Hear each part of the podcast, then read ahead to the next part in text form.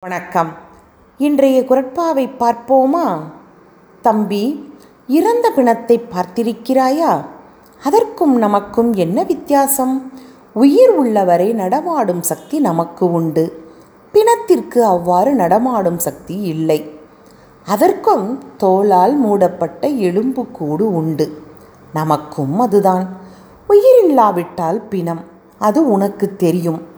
ஆனால் தோளால் மூடப்பட்ட எலும்புடன் நடமாடும் பிணங்களை நீ தெரிந்து கொள் அது அன்பில்லாதவர்களின் உடல்தான்.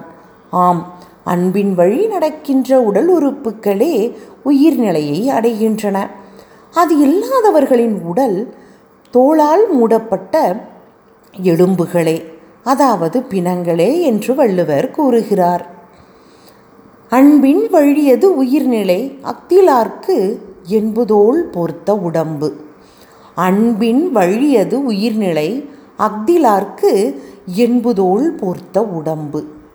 நன்றி.